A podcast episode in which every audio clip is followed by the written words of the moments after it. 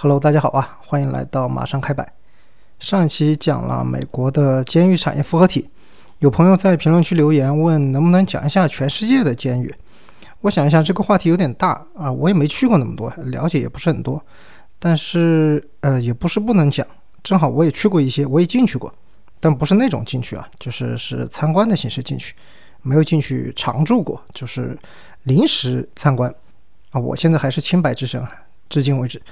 呃，监狱嘛，它毕竟还是比较严肃的矫正机构，能够开放参观的大部分呢，都是那种已经废除了的，什么遗址啊、旧址这种之类的，啊，都是以博物馆的形式开放参观。我之前就在想这个问题啊，就是美国那些私营监狱，它设计了那么多产业，那它为什么不做旅游业呢？它开放参观也可以挣钱嘛，收门票嘛。后来想一想，可能是因为也没有什么特色，那些监狱修的反正就是中规中矩的。你说有多少吸引力呢？好像也没有，还不如就是狠抓入住率，这挣钱来得快。而且美国的监狱啊，特别是那种私营监狱，条件都不怎么好，那和其他国家都没什么比，你去看也看不出什么名堂。上集讲了很多美国私营监狱的一些罪恶故事呃，如果说美国的监狱呢，就像是罪恶的奴隶农场，那么北欧那些国家监狱，那简直就是那个歌怎么唱的？就是这是心的呼唤，这是爱的奉献。北欧国家的那个福利是很好的嘛，他们的监狱肯定也是能匹配他们国家的这个福利水准的。呃，之前看到一篇今日挪威的一个报道啊，就是讲挪威的监狱是什么样的。他不是说那种，呃，我想让全世界看到我们挪威监狱有多好，他是反过来的，他是想破除一个迷思，来一个祛魅的过程，就是跟全世界说，哎，你看你们都说我们挪威监狱又好，什么条件好，然后什么福利高。我今天就向大家正儿八经展示一下我们的挪威监狱，呃，不过如此。结果一看呢，哎，就是很多人都破防了。他的那个牢房方面啊，就是很多人都是他都是单人房间，因为要照顾犯人的隐私嘛，你和别人混住，肯定隐私是得不到保障的。呃，窗户呢都是那种又大又明亮的窗户，一般我们想象中的监狱都是那种铁窗嘛，就是很高的，你就能看看亮天亮就行了，你根本没什么风景。他那个不一样，就是和窗台。是和床那些基本上是平行的，你躺床上就能看到外面风景，非常优美。就是挪威的那种广袤的森林嘛，就是真挪威的森林，还有溪流什么的，就风景宜人，就跟度假胜地一样。主要是它的理念呢是要保障犯人的身心健康嘛，因为你长期关着，很容易身心不健康。那有可能你本来就是进来改造的，你再身心不健康，你很难康复嘛。他们的理念是这样。床呢是一般大学学生宿舍常见的，就是国外学生宿舍常见那种单人床，一般都是那种挺舒服的床垫，床下面还有抽屉可以放点衣服啊什么的，旁边还有写字台啊，你去读书啊学习什么都可以，台灯、床头床头灯都是齐的，光线什么的完全没问题。关键是墙上还挂电视，就是每个房间里还有电视挂在墙上那种，你不想出去社交，那你就在房间里看电视也可以。每个房间它桌子旁边还有私人的小冰箱。你放点什么小零食啊、饮料啊都没问题。这是私人空间，就是牢房嘛。它还有很多公共的设施，比如说像图书馆，它放的都是那种很新的图书、杂志，然后报刊，就让你能接触到最新的这个世界上发生什么事情，让你不至于脱节。还有一些什么音像制品、电视影啊、电视剧那种 DVD，你租了就带回房间去看也行。啊，还有娱乐室、娱乐空间，就犯人们可以一起，比如看个球赛啊。打打台球啊，打打打打牌呀，啊，还有一个网吧，呃，所谓的网吧就是一个区一个房间里全是电脑，你犯人可以进去上网，这个就有点离谱了。那犯人在里面还可以上网，那你改造的是什么犯人啊？他的理念呢是让犯人不要脱离社会，就是出去的时候你不要脱节嘛。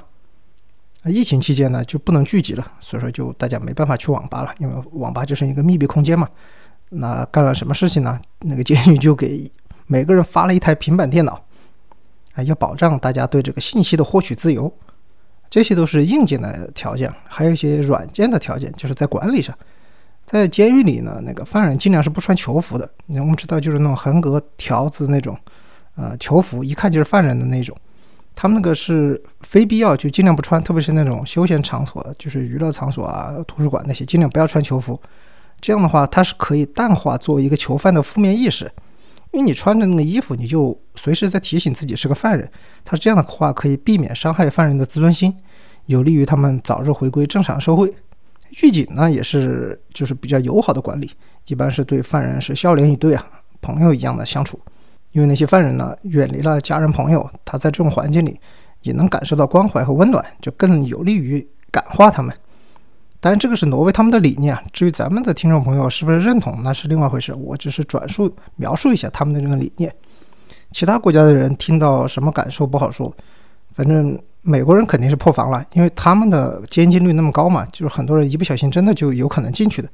就大家都是坐牢，一对比待遇差别这么大，属实有点绷不住了啊。在他们比较流行的论坛，什么 Q 开头的、R 开头的那那那几个。就很多人看到这些报道就破防了，就还有人问，就是那些监狱不犯罪能不能住进去？这你可以看出美国人对这种还是很向往的，侧面也能反映出美国的监狱条件确实是很差的。其实美国的邻居加拿大，它的监狱条件也不错，虽然加拿大的监狱不能和北欧那些国家比，但是比南边邻居还是好很多了。加拿大主要是它有一种引以为豪的这个惩戒方式。它发明的叫低设防监狱，就加拿大的监狱是按照设防的级别来分类的，它是分什么高度设防、中度设防、轻度设防三级。呃，轻度设防其实就是几乎就是不设防，呃，犯人是可以自由进出的，那连个围墙都没有，就只有那种木栅栏，你以为是什么谁家的院子后院那种感觉的，就你但凡四肢健全，你随便都不用费劲儿就跨出去了。你外人去了那边，你就看不出来是个监狱，你以为是谁的农场，还有是什么大庄园之类的。当时我去呃安大略省的一个叫 Gravenhurst 的一个小镇，它是白求恩的老家。我去那边本来是参观白求恩的那个故居嘛，结果就遇到了一个监狱。我当时根本不知道是监狱，因为你看不出来什么限制，就是看到有楼，然后有房，有有些什么呃人坐在那里，还在那乘凉什么的休息。后来人家当地人给我介绍，这个时候他们是引以为豪这种模范监狱啊，看不到什么限制，还要出来什么参与市政工程的建设啊那些，这些虽然也算体力活吧，但是待遇是好得多，也没有什么九九六啊那些也没有，身上也尽量不带有监狱标志的东西，因为他怕出来以后呢，就是如果你带那东西可能会被歧视，他是防止被歧视嘛，这个算是加拿大的创举了。因为他也花不了什么钱嘛，你这样管理犯人，肯定成本就低得多，不像美国一年就好几万美元那种开销。啊，他既花不了什么钱，又能让犯人提前感受社会的温暖，他就感化自己嘛，就洗心革面，重新做人，而且随时都在接触社会嘛。因为你可以自由进出的，他也不会脱节。出去的时候呢，他就业啊什么的也不会有那种嗯脱节感。啊，上面这些都是些正儿八经的监狱，虽然听起来是千奇百怪的。所以说我也是大概介绍了一下其他国家的监狱。上期讲是美国嘛，这个我了解的其他国家的，我就选两个代表来讲一讲。啊，今天的重点呢是讲我参观过的那些监狱，那些监狱就是都是博物馆性质了。当然，第一个讲的就是可能是全世界最有名的这个监狱，就是位于旧金山的恶魔岛。这个恶魔岛应该是很多人都特别熟悉了吧？它不是真的就叫恶魔岛，它是一个外号，而且是中文的外号，英文里是叫 The Rock。就是岩石巨石，它的原名是叫 Alcatraz。大家去到旧金山的时候，应该能看到很多的标语。它是在旧金山的那个有个那个通票里面，也是有它捆绑的那种优惠票吧，可以这么说。这个 Alcatraz 呢，被称为是监狱中的监狱，一般是不会单独判到这个地方来的。就是它是其他监狱那些重刑犯啊的一些关键犯人，如果你再有一些其他出格的这种行为呢，或者是。他觉得其他的监狱可能关的程度比较低了，就把他转到这个地方来。他在里面都有一个标语：如果你犯罪，就会进监狱；如果你在监狱里犯罪，就会来到恶魔岛。就是他监狱中的监狱的这个称号的来由。买票我记得当时是多少钱来着？三十多美元吧，还是四十美元？反正他单独可以买票，也可以买到他的那个什么 City Pass 里。你去码头坐船，呃，十分钟就上去了，倒是不远。呃，风景还可以，就是背向旧金山，然后面向恶魔岛的时候呢，左边就是金门大桥，但是特别冷啊，嗯，我当时衣服都穿少了。船上风是巨大，到了岸上，到了那个岛上呢，它的温差也很大，就是和岸上的那个温差特别大。上岛呢，能看到一个比较大的一个标志是什么呢？还不是监狱本身的相关的东西，它是一个历史事件的标志。它是在监狱的外墙，建筑外墙上有刷了很多涂鸦嘛？那些主要是最显眼的字是一个叫 Indian Land，就是印第安的土地。当时是有一个事件是原住民占领恶魔岛事件。恶魔岛是一九六三年就关闭了嘛，这个监狱它作为监狱是关闭了。现在看到的就是遗址。六九年的时候呢，十一月，当时一群美国的原住民就登岛，它是占领了恶魔岛，但不是那种啊很武武力的、很暴力的、很武装的。嗯，占占领了以后呢，当时以为就是一个噱头，可能持续不了多久时间，结果没想到就持续了十九个月。他们是试图在那里建立印第安人文化的保留地。有来自全美国二十多个印第安部落，就是自称叫什么全印第安部落联合会，就搞了一个组织，就在当地，呃，就是在那个岛上就住下来了。巅峰的时候呢，有四百多人。当时占领恶魔岛的出发点是抗议美国的政策，那个时候就是把原住民保留地都关了，就你们也不要在你们原来的老家住着了，都到城里来。呃，原住民呢是希望有一块土地能保留自己的文化，那些传承什么的。恶魔岛也不可能真的容纳那么多原住民嘛，它是一个象征意义，而且它有一个很讽刺的手法是什么呢？就是那些人他们上去占领之前，他们先有一个宣言，宣称这个岛本来就是原住民发现的，所以说呃所有权也应该归原住民，呃他就是发现了这个叫什么新小岛嘛，它对应发明发现了新大陆，所以他们有所有权。之前呢，因为美国人在上面居住了，然后有生活设施啊什么，搞了建设监狱这些，你们有建设有投入。原住民愿意花钱补偿，补偿多少钱呢？二十四美金，还不是现金啊，就是一些什么布料啊、首饰啊那些东西，反正价值就是二十四美元。二十四美元是这个数字怎么来的呢？就是熟悉美国历史的朋友应该知道，它是一个经典的数字。当年荷兰人啊，从印第安原住民手里把曼哈顿岛买下来，花的钱折算成美元，就相当于二十四美元的金额。呃，挺有意思的，它就是一个历史的巡回，就是印第安人。是刻意挑的这个数字，就也是给联邦政府添堵嘛。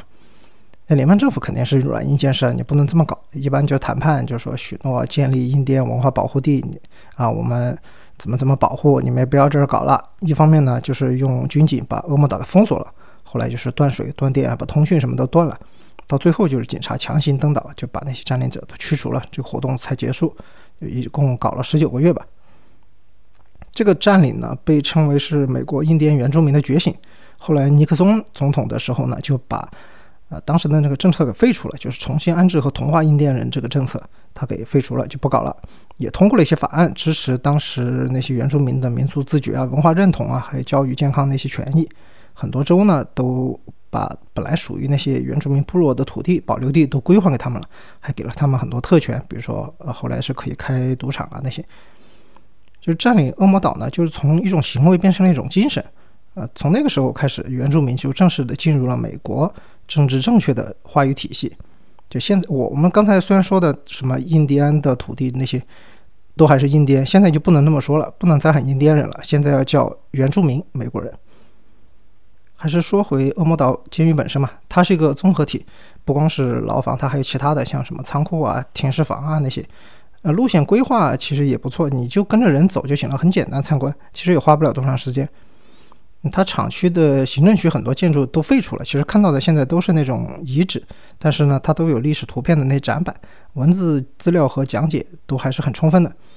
你参观那个牢房，还是我推荐还是搞个讲解，它有那种在线的 App 可以下载，也可以租一个讲解机，讲解机里面是有中文的，还挺方便。呃，英文的呢比较有意思，因为它里面讲解那些人啊，他都是曾经在这里工作过的那些狱，就是狱警，他会跟你说，就是他叫什么名字。我很高兴给大家做这个导览。啊，我曾经哪一年在这里工作过，工作过几年，反正那个感觉就比较有沉浸感。啊，租讲解机的那个过程也很有意思，就是在大厅它有几个桌子嘛，就每个不同的语言它放在不同的桌子上，先到一个分流口，那工作人员先问你你要什么语言的。嗯，然后他就跟那说那边就举手叫你过去取，这个就很像什么呢？就是刚进监狱的犯人，他分配不同的录入关，就是登记信息啊、发囚服啊、发肥皂啊那些生活用品的，然后挨个挨个的登记，然后再进去，哎，还有点意思。呃，它里面就是分了好几个区，去过的朋友应该都记得，就是它是以那种街道命名的，什么百老汇大道啊、密西根大道啊那些还挺有意思啊。主要是参观一下他的那个房间嘛，看一下什么样子的。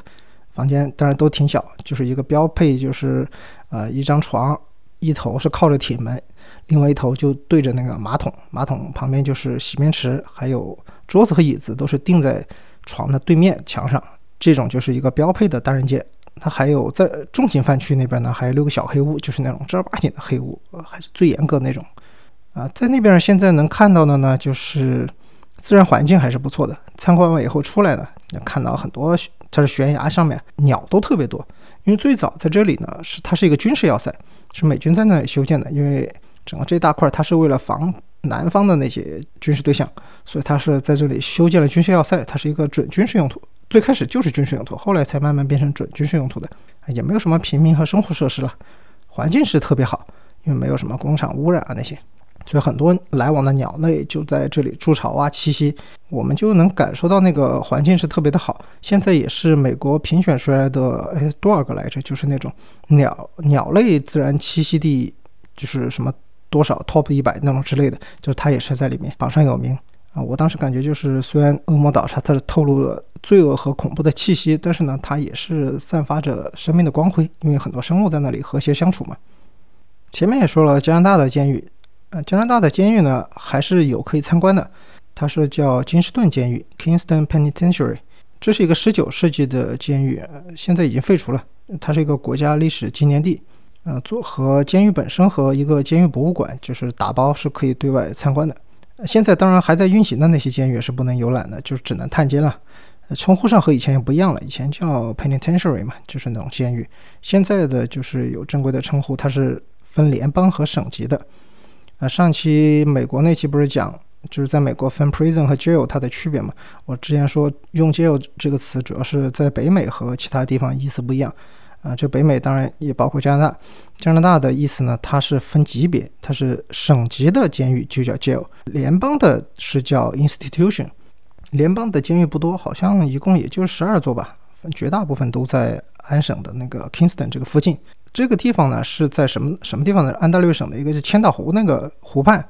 你一听千岛湖这个名字就知道风景肯定很优美。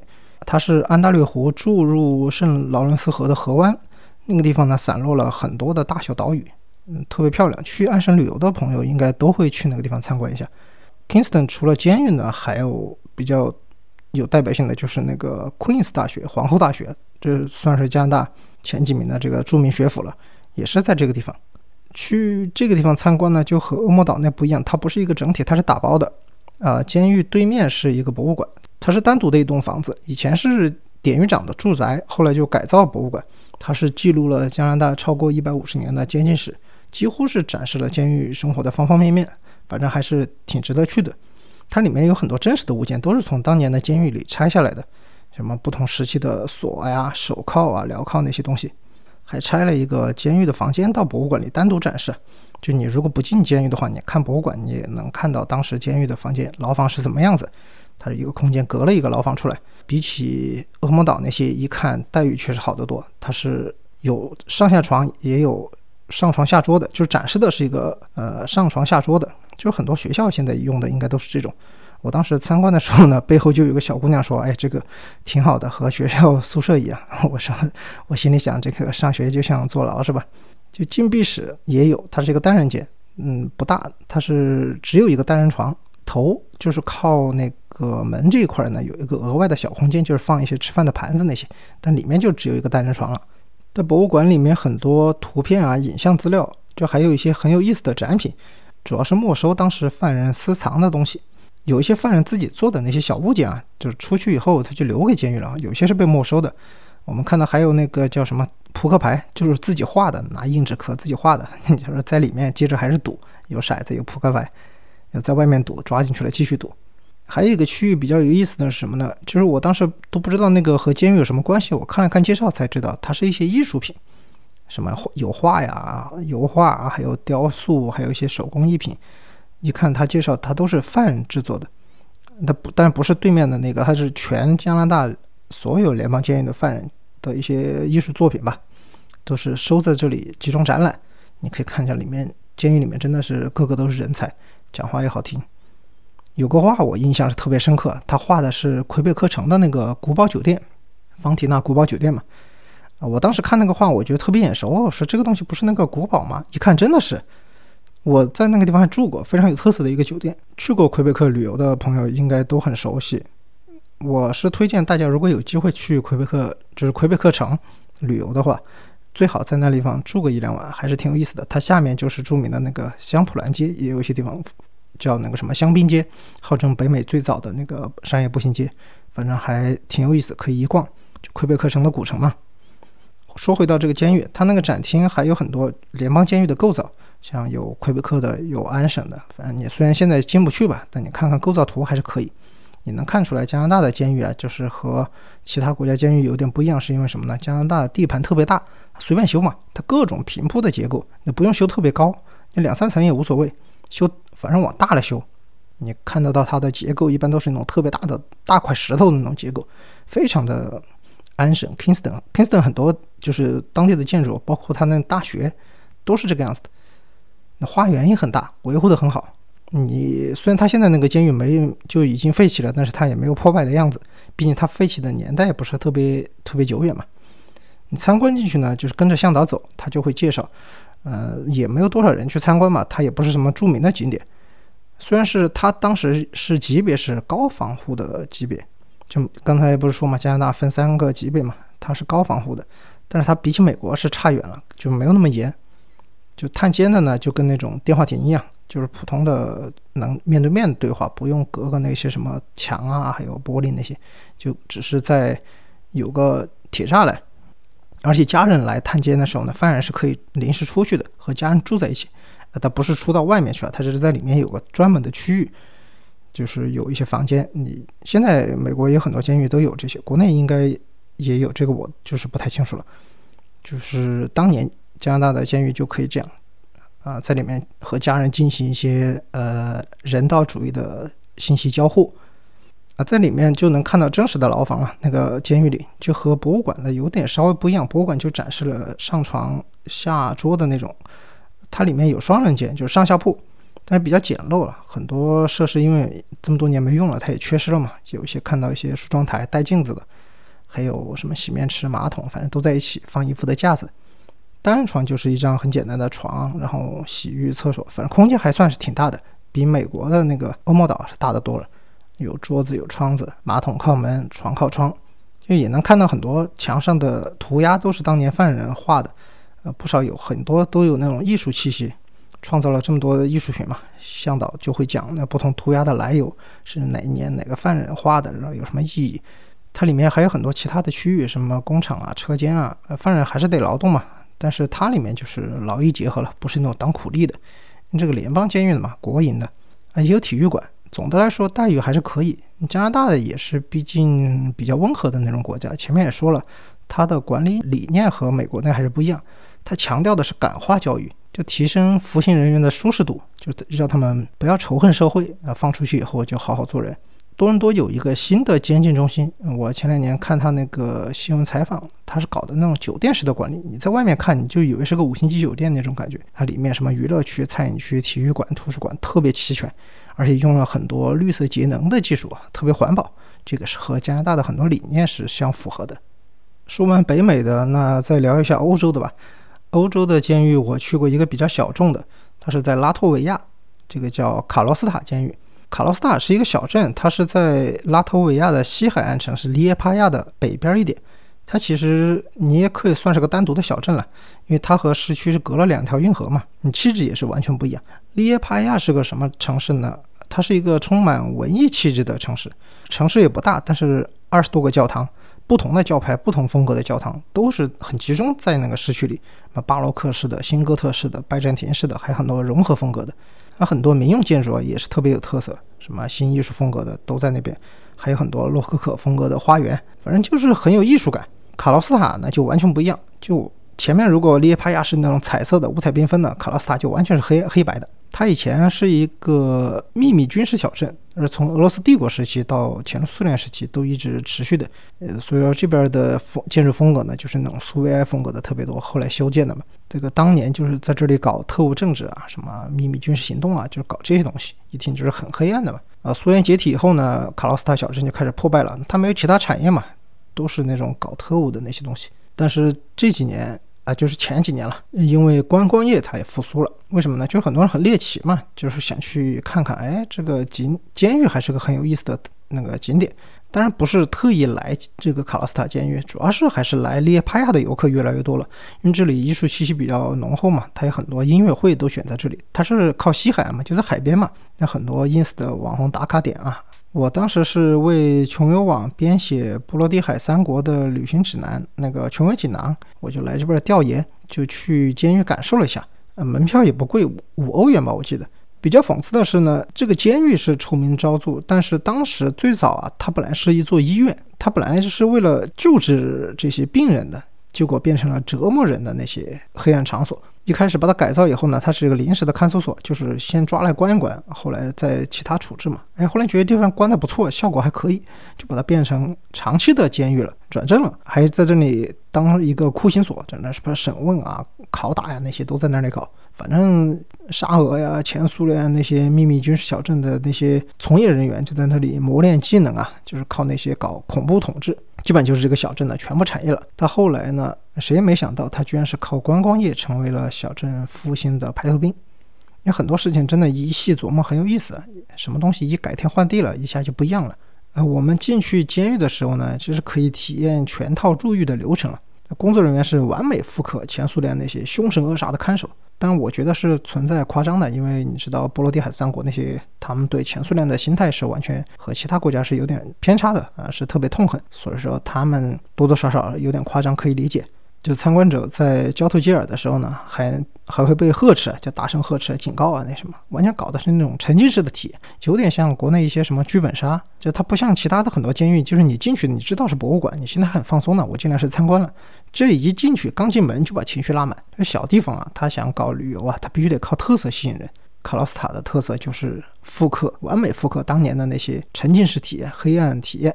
这个入狱流程呢？是作为整个参观的这个流程的一部分。虽然这个狱警在吼吧，在吓唬你吧，但是你也知道，他其实在他说的那些话里面，也把这个监狱也介绍了。就他编写的一些文案啊，搞得还是挺好的。除了体验入狱呢，还可以体验拷问，因为他我前面说的，他不是以前是酷刑的那些审问所嘛，他也要审问的。他真的把你绑到那些什么刑具上面啊，搞个什么五大三粗的那些审审查官来盘问。我当时那个团的导游呢，是一个特别高，我估计就一米九以上的，用一脸凶相的光头大哥，而且还用啤酒瓶啊，就是砸在那个墙上吓唬我们。还能听到隔壁啊其他审问间那些动静啊，什么惨叫啊那些啊，有些当然他是演出来，但是效果特别好。嗯，我们这游客也很配合，他们很凶的在那审问，我们真的也在很配合在那惨叫。那，反正玩下来挺有意思的。还有一块就是体验监狱的食堂，这就不是参观了，就正儿八经在那儿吃一顿，它是包含在那个参观里的。它提供的是标准的犯人午餐，那肯定吃不饱就是了，就什么黑面包啊、粗粮啊那些东西，然后冷的那些沙拉，嗯，也没什么油水。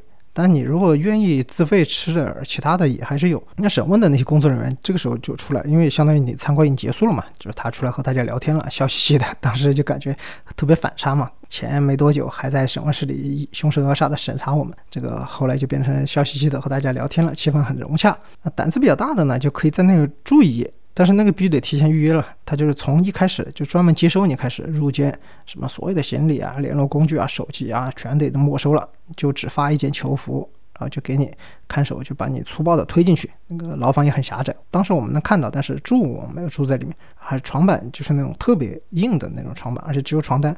呃，想一想，可能是一段不错的体验了。有机会去拉脱维亚的朋友，倒是推荐可以去体验一下。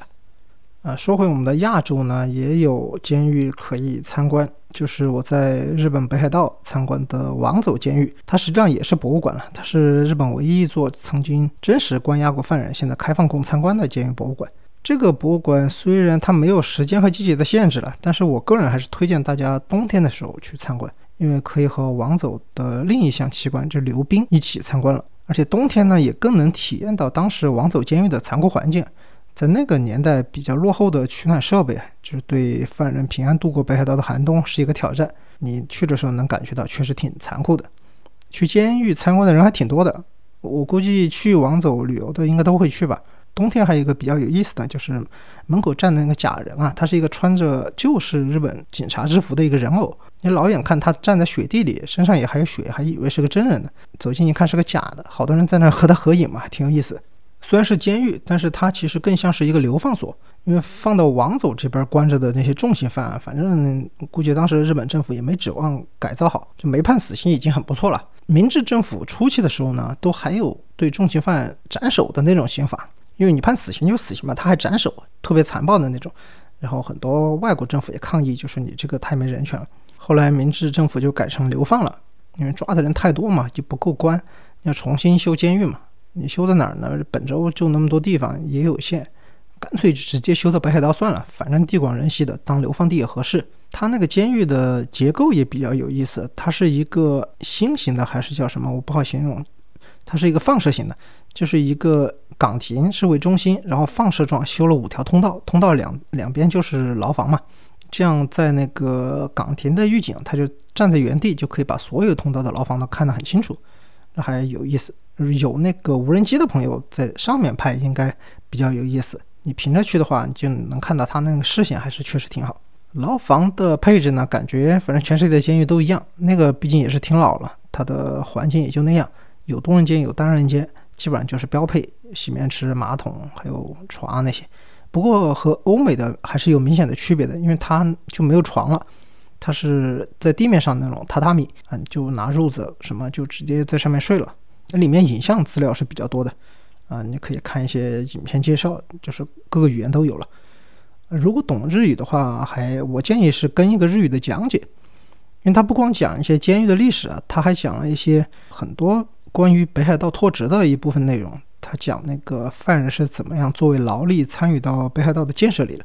比如说，现在须川和王走的这个连通的道路，最早的那个道路就是犯人们参与建设的。他就是既是流放又要劳改，而且还是那种苦寒之地啊，就有点俄国当时沙俄把人流放到西伯利亚那种感觉了。王走监狱比较大的一个特色呢，就是体验他的牢饭。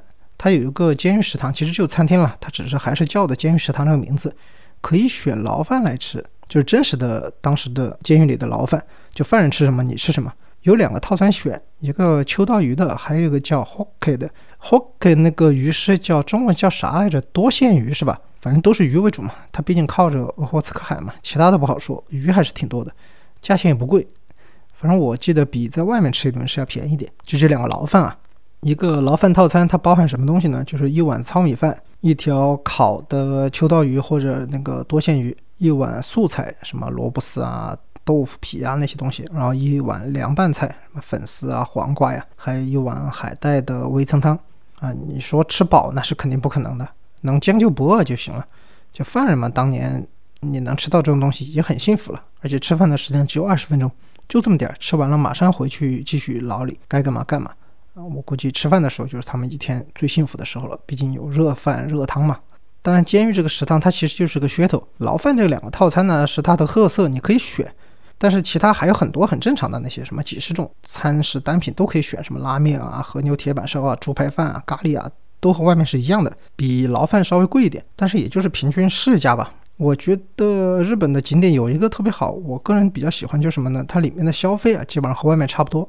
大部分景点里面的消费，像什么餐饮这些，不会因为景点就特别贵，可能略微贵那么一点儿，但是有限，你不会感觉到很明显的那种差别。外国游客也不少，你能看出来，因为他那个菜单上面就有多语的菜单嘛。我看到有中文的。当然，到王走，我个人还是推荐大家去坐那个溜冰观光破冰船，算是王走最大的观光亮点吧。你有兴趣呢，有空去监狱逛逛也行，反正不用勉强。门票也不便宜啊，比好多就是本州其他的景点都贵，一千零八十日元吧，记得是，反正挺贵的。很多日本的景点也就几百日元的门票。咱们国内呢也有开放参观的监禁机构，但是它一般都是那种有一定特定历史意义的开放的一些博物馆还有展览馆。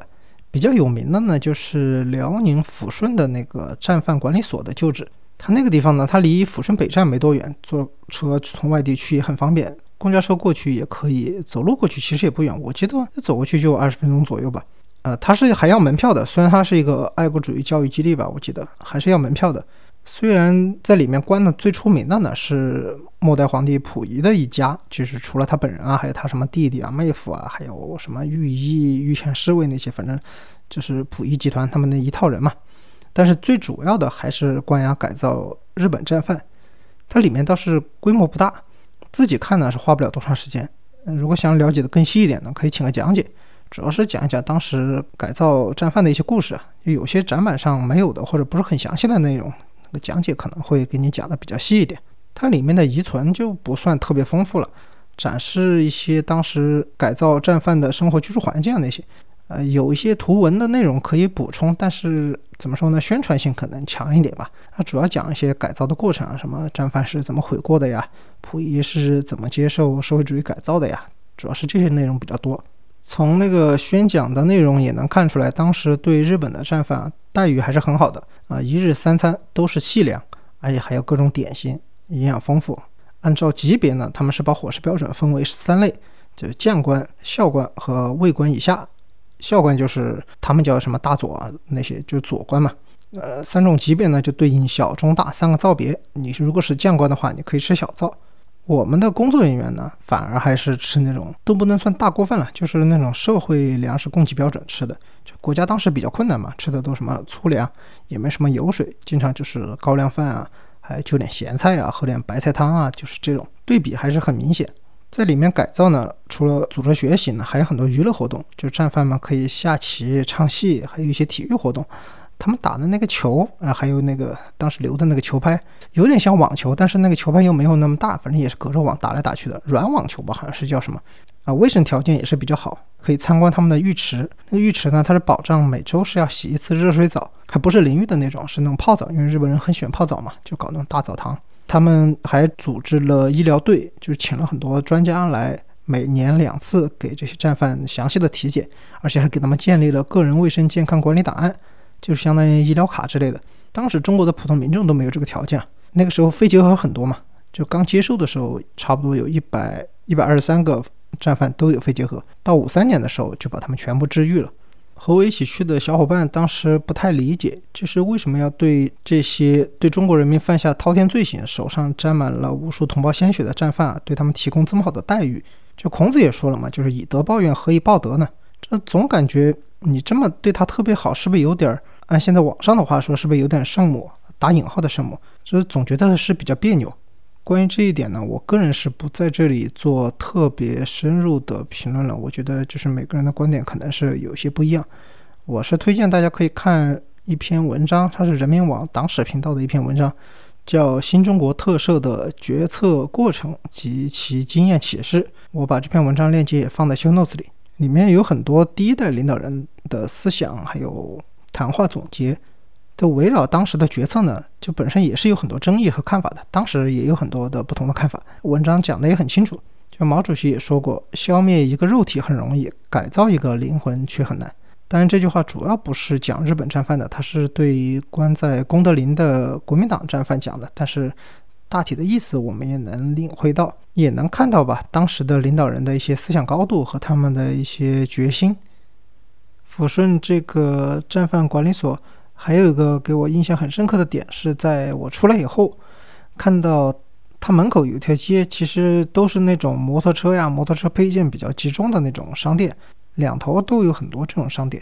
但是你看上面的品牌呢，除了当然我们国家的一些什么嘉陵呐那些国产品牌以外，还有很多都是日本的品牌，像什么本田啊、铃木呀、雅马哈呀。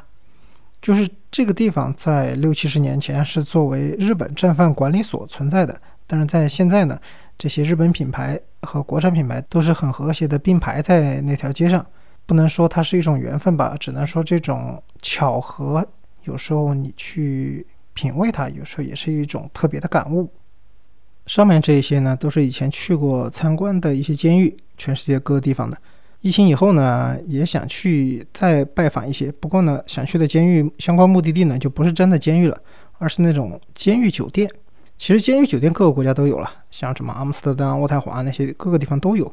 我想去的那一家呢，是位于韩国江原道的一家，也不是偏爱韩国了，主要是因为比较近嘛。不知道什么时候能开放，去了以后呢，就近的能参观一下也挺好。希望疫情以后去体验一下。毕竟它是酒店嘛，可以住一晚。呃，只不过它是那种叫什么禁欲系纯欲风，对吧？那个监狱的狱啊，主题酒店。主要是因为之前看过一个韩国的电视节目，他是介绍这个酒店，他开的那个老板还是叫创始人，还以前是检察官。他搞这个呢，就是在他和犯人接触的过程中，他能感觉到，其实很多人现在很多人也像是被囚禁着的这个囚徒啊，只不过不是被监狱，而是什么社会社会压力啊，还有很多家庭的压力。那些人去到这个监狱酒店，进去就把手机给上交了，和外界的联系给断了，彻底回归自我，而且还可以深入大自然。他主要是搞那种集体放风，带着大家去什么森林啊那些地方去徒步，就是慢慢走，不叫徒步，应该叫健走吧。江原道那个地方呢，就是没有那么多城市的建设，可能就比较偏大自然一点。就住在里面呢，每天。六点过就叫你起床，然后就在窗那个门下面有一个口就放饭，你在房间里就待着，只能在里面待着。就你一住进去，门就被反锁了。你在里面看书啊、喝茶，反正干自己喜欢干的事情。窗外的风景也挺好，就是完全是大自然的那种。每个房间就是五平米吧，虽然不大，但是什么洗面池啊、呃淋浴间啊、卫生间什么都很齐全的。反正住一晚住几晚，要求也不是特别高。你在里面就是回归自我嘛。唯一不能呢，就是和外界联系，因为手机进去就交了。很多住过的人都说，在监狱里面的才是自己，在外面的还不是自己。而且感觉外面的世界虽然看起来很自由，但其实是监狱。有些人啊，他看似戴上了手铐，但是他却收获了自由。啊，以上这些内容就是这一期关于全世界各个地方我去过的监狱的一个番外，主要是补充上一集一些可能没讲到的其他国家的一些监狱的故事。对美国的监狱故事感兴趣的，可以听一听上期啊。这期基本就到这个地方，感谢您的收听。如果你有任何的评论，请在评论区留言告诉我。你的每一个意见对我做好这个频道都有很大的帮助。我们下期再见吧。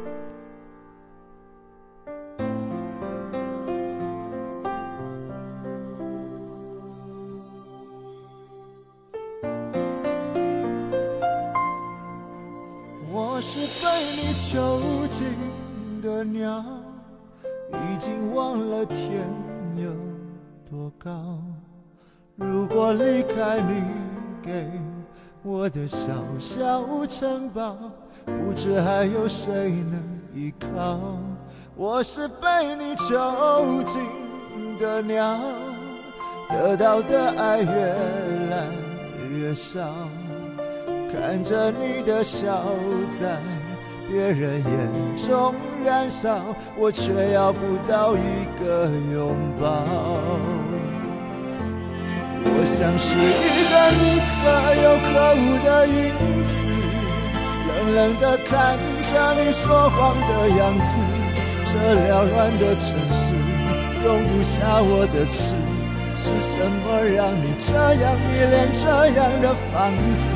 我像是一个你可有可无的影子，和寂寞交换着悲伤的心事，对爱无计可施，无味的日子，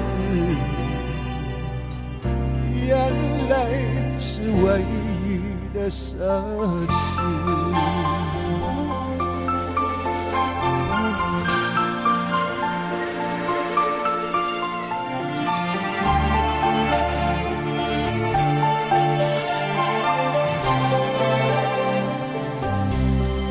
我是被你囚禁的鸟，得到的爱越来越少，看着你的笑在别人眼中燃烧，我却要不到一个拥抱。我像是一个你可有可无的影子，冷冷的看着你说谎的样子。这缭乱的城市容不下我的痴，是什么让你这样迷恋这样的放肆？我像是一个你可有可无的影子，和寂寞交换着悲伤的心事，对爱无计可施，这无味的日子，眼泪是唯一的。奢侈。